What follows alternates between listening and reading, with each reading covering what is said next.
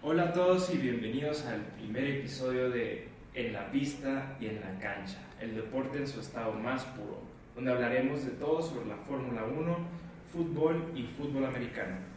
En el episodio 1 hablaremos con un experto en fútbol, Alejandro Arzate. La primera pregunta que tenemos para ti es, Para ti, ¿quién es el GOAT del fútbol?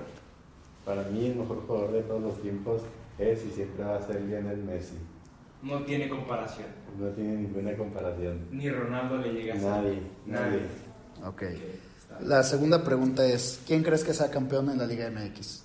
El campeón de la Liga MX, yo digo que serían las Chivas de Guadalajara o el Atlético de San Luis.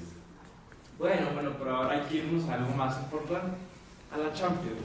¿Quién crees que es el caballo negro de la Champions? Alguien que nadie se espera que pueda ganar la Champions, pero que tiene posibilidad. Para mí el caballo negro, aunque tenga un grupo complicado, puede ser el Unión Berlín por cómo hizo las cosas en, desde hace años, desde su trayectoria desde segunda división hasta la Bundesliga y quedar dentro de los primeros en la Bundesliga. Yo creo que eso lo hace uno de los caballos negros para poder competir en la Champions. Ok, estoy de acuerdo contigo, la verdad. Aunque se enfrenta al, al Real Madrid en un grupo muy, muy complicado para ellos, han venido haciendo las cosas bastante bien. La siguiente pregunta, ¿quién crees que sea el campeón de la Champions League? El campeón de la Champions, para mí yo creo que sería sin duda el Barcelona. Yo creo que tienen, bueno, yo creo que se reforzaron bastante bien en, en las piezas que más necesitaban, entonces yo creo que eso les va a ayudar para poder conseguir la orejona. Y más como Yao Félix estaba jugando últimamente. Yo estoy en, en desacuerdo. No creo que el Barcelona le alcance para llegar a, a ser campeón. Creo que se va a quedar máximo en semifinales o cuartos. Ya Pero- veremos. Bueno, y ahora, ¿cuál crees que va a ser la decepción de la Champions? Alguien que tiene, todo el mundo piensa que le va a ir bien y que a lo mejor no llega ni a cuartos. La decepción de la Champions yo creo que será el, el Sevilla, porque el Sevilla desde la temporada pasada quedó en media tabla de la liga y para ser el Sevilla eso es muy malo y pues llegó a la Champions pues porque ganó la Europa League, pero yo creo que eso no le da mérito para poder hacer una buena Champions League. Ya que estás hablando de la Liga Española, ¿quién crees que descienda? Yo creo que descendería Las Palmas o el Almería, Los ves como el peor equipo que tiene la Liga Española. como los dos equipos y el Granada. Ok. Bueno, y ahora, yo sé que tú eres fan de, de la Roma, ¿verdad? Y Sí. esta pregunta a lo mejor vas a estar un poco, ¿verdad? Vas a decir algo que a lo mejor los demás no piensan, pero para ti, ¿quién es mejor? ¿Pep Guardiola o José Mourinho? José Mourinho, sin duda, el único entrenador en ganar todas las competiciones europeas. Bueno, es... Pero para ti no, no tiene cierto peso un legado como el de Pep Guardiola que dejó el tiki-taka. Claro. Eh, José Mourinho no ha dejado un legado como el que dejó. El legado de José Mourinho fue el de, bueno, llegar a Mourinho se hizo grande cuando llegó al Porto, que era un equipo que prácticamente no tenía ni un jugador estrella y los hizo campeones de Es cierto. Champions. Ok, Es cierto. estoy de acuerdo. Eso es muy cierto. Y volviendo un poco a la Liga Española, ¿quién crees que sea el campeón? El campeón de la Liga Española, yo digo que el Barça. El Barça siempre es el padre de, de la liga. Siempre le gana las ligas al Atlético de Madrid y al Real Madrid. Ok, Sí, es tienes un punto. No gana la Champions, pero, Pero- gana la Pero Liga. gana la liga. Ok, ok. Bueno, muchas gracias Alejandro, este, muchas gracias por tu sabiduría en el deporte. Ahora vamos con nuestro experto en la Fórmula 1, que es nuestro compañero Javier Trenado. Javier, ¿cómo estás? Muy bien, ¿ustedes? También, muy bien. Este, tengo una pregunta para ti. Alguien que no sabe tanto de la Fórmula 1, ¿qué es lo que hace a Max Verstappen tan dominante? Eh, pues son dos respuestas. El piloto es muy bueno, tiene mentalidad ganadora y el carro. El carro definitivamente que construyó Adrian Newey es, es eh, imbatible. Se ha visto alrededor de la temporada. Solo en Singapur lo han podido destronar, pero no creo que vuelva a pasar en toda la temporada. Ok. Ahora yo te pregunto, Javier, ¿cuáles son las expectativas que tienen los aficionados y los pilotos para la carrera en Las Vegas? La carrera en Las Vegas va a ser una de las más aburridas que hay por el circuito. La verdad, o sea, lo que atrae mucho es la fiesta de Las Vegas, los casinos, donde va a ser la pista, pero la verdad no, no se espera gran cosa. no va a haber tanto, tanta zona de adelantamientos, aunque haya una recta muy larga es muy difícil por lo angosto que es. Ok. Y luego, ¿qué es lo que hizo Red Bull para entrar a dominar la F1? Una compañía que ni siquiera está relacionada, está relacionada con carros, llegar a la Fórmula 1 y ser tan dominante como lo han sido los últimos años. Yo creo que una cosa muy buena es el marketing que han tenido, porque todos sabemos que el marketing de Red Bull es impresionante. Pueden correr su auto de Fórmula 1 con una MotoGP o una, un avión. Y tener uno a dos de los mejores directores que hay en la Fórmula 1, ya es Christian Horner y el doctor Helmut Marko, que son muy buenos para lo que están contratados. Igual Adrian Newey, en la aerodinámica del carro, interviene demasiado y es un padre para la aerodinámica en la F1. Y ahora hablando sobre la escudería, para ti, ¿cuál, ¿cuál ha sido la mejor escudería de toda la historia? Sin alguna duda, Ferrari. Es la, la, la, escudería con más historia y con más victorias que hay. Y todos, todos quieren ser tifosi. Como, como dijo Vettel, eh, todo, el, todo el fan de Fórmula 1 es fan de Ferrari. No habría. La Fórmula 1 sería lo que sería sin Ferrari. Exactamente. Bueno, y ahora una pregunta también un poco controversial. Para ti, ¿quién es el GOAT de la Fórmula 1? Sin alguna duda, Lewis Hamilton. No hay piloto que se le compare en estadísticas. Tiene 196 podios, más de 100 poles, más de 100 victorias. No hay nadie que se le compare. Y aunque esté Michael Schumacher con los mismos campeonatos, yo creo que Hamilton no hay comparación con él. Ok. Ahora yo te pregunto, Javier, ¿por qué las escuderías no usan el mismo motor para todos los carros para así poder hacer una competencia más competitiva y así de verdad ver quién es el mejor piloto? Principalmente por el presupuesto. No, una escudería como Williams no tiene el mismo presupuesto que es Mercedes o Red Bull.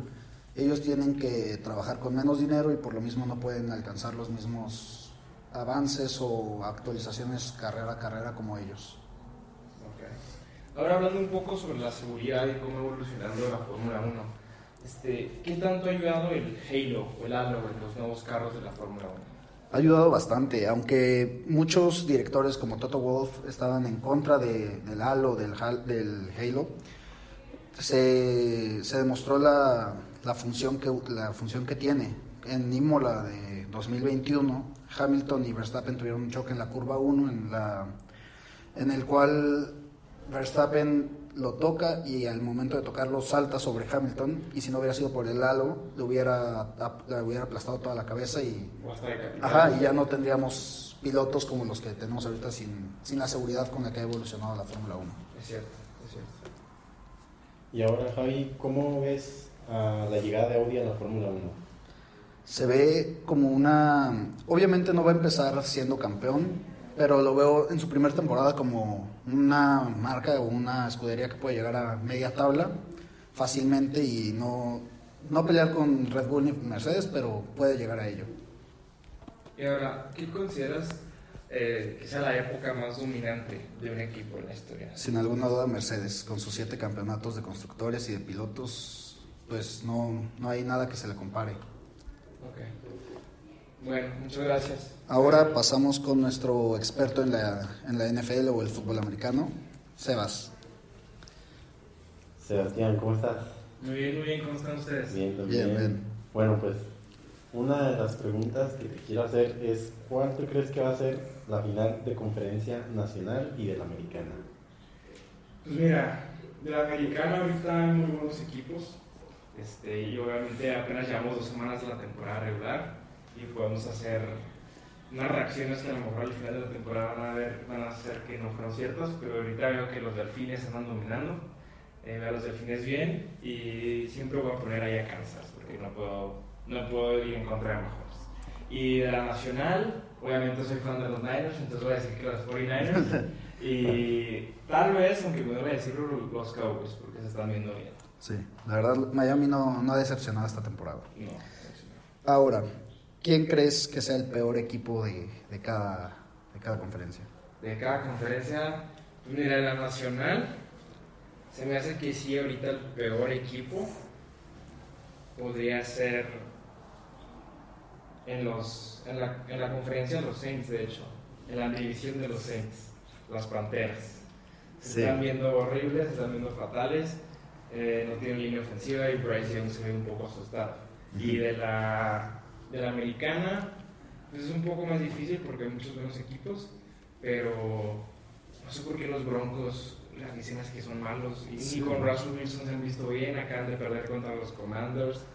Ni no, pues, no, no son de mi gusto. Y les toca Miami la siguiente jornada. Sí, es un que- partido complicado para ellos. Así es. ¿Tú crees que Mahomes llega a ser mejor que Tom Brady? Pues es que depende de lo que quieras decir de mejor. de- hablando de puro talento, de puro atleta, obviamente sí es mucho mejor. Con ver unos partidos te das cuenta. Sí, claro. Pero alcanzar el nivel de grandeza de GOAT que ha alcanzado Tom Brady con sus siete Super Bowls y dominar como lo hizo tanto, en- especialmente en Patriotas, la verdad no creo que alguien le llegue cerca. Ok, sí, estoy de acuerdo. Y ya hablamos del peor equipo. Ahora, el mejor equipo en funcionamiento, no tanto que llega a ser campeón de la conferencia. En funcionamiento. Pues de la americana en funcionamiento, los Bills siempre van a estar ahí arriba. Este, o los Ravens están viendo también, también muy bien. Y de la nacional, pues podría decir otra vez Niners Cowboys, pero los Eagles han sido una franquicia que ha sido muy buena estos últimos años. Y han sido muy buenos, este, especialmente ahorita al empezar la temporada. No se han visto igual que el año pasado, pero siento que es un equipo muy completo. Ok. Ahorita que nos comentabas sobre los Bills y los Ravens, te quería preguntar, ¿qué le falta a esos dos equipos para poder llegar al Super Bowl? Porque las armas las tienen. Los Bills le falta un poco, a lo mejor, con más confianza, más, más que confianza, mejor que juegue mejor Josh Allen. Como vimos en el primer partido, hay veces que juega de manera muy inmadura este, y empieza a avanzar este, a lo loco. Entonces yo digo que es más bien proteger la pelota a los Bills. Si pueden hacer eso, van a ser un equipo muy, muy fuerte. Y de los Ravens, la defensa me está dejando desear más. Este, nos está viendo también la defensa. Y, pero siempre que va a estar ahí Lamar, pues es una, van a ser una amenaza. Ok. Y ahora hablando de jugadores individualmente, ¿quién crees que llega a ser el MVP de la temporada? Uh, el MVP, eso sí estaría muy difícil porque hay muchos buenos jugadores, pero Como Derek Carr. No, no, no, eso sí no. Pero sabiendo cómo se lo dan, tienen preferencia los corebacks. Este, hubiera dicho que Joe Burrow antes de empezar, pero al parecer está jugando No, muy no. mal. Este, no sé si te está lesionado o qué, pero ahorita la verdad, a mí se me está haciendo que Tua está como candidato para el MVP. Sí, estoy de acuerdo. Aprovechando que le vas a San Francisco, porque un equipo que históricamente es grande y ha tenido siempre muy buenos jugadores, ¿por qué lleva más de 20 años sin poder quedar campeón? Pues pueden ser muchas cosas. No me gustó que hiciste así grande. Entre porque- comillas. Entre comillas, porque somos el de los equipos más grandes en toda la NFL. Sí, por campeonatos. Este, y si has visto los últimos años, este, hemos llegado a Super Bowls, hemos llegado a finales de conferencia y al final siempre han sido por errores del equipo o errores de los oficiales. Entonces, no puedo poner excusas porque nos hemos mantenido relevantes por los últimos 20 años. Este, no como los Cowboys que ni siquiera han llegado a un final de conferencia en los últimos años, pero sí, este, yo digo que más bien son errores del equipo y errores oficiales. Y lesiones más que nada también. Lesiones. La temporada La pasada, temporada no, pasada, no sí. nos tenemos que ir muy atrás. Y cerrando ya la última pregunta, ¿quién consideras que es el mejor entrenador de la historia de la NFL? El entrenador, pues, lo único que puedes decir es Bill Belichick, o sea, lo que hizo ahí en Inglaterra. Este, claro que mucha gente está debatiendo que si fue él o si en realidad fue Tom Brady, como vimos a Tom Brady irse a Tampa y ganar el Super Bowl. Claro. Pero siempre hemos visto que sus equipos, defensivamente hablando, son súper dominantes y sabemos, es un coach defensivo. Este, y más que nada, le podemos decir a los entrenadores que él ha creado, ¿verdad? Los hemos visto este, pues, ser muy buenos entrenadores en la NFL. Sí. Bueno, eso fue todo en la pista y en la cancha. Muchas gracias por acompañarnos en nuestro primer episodio. Los esperamos de nuevo. Muchas Gracias. Vemos.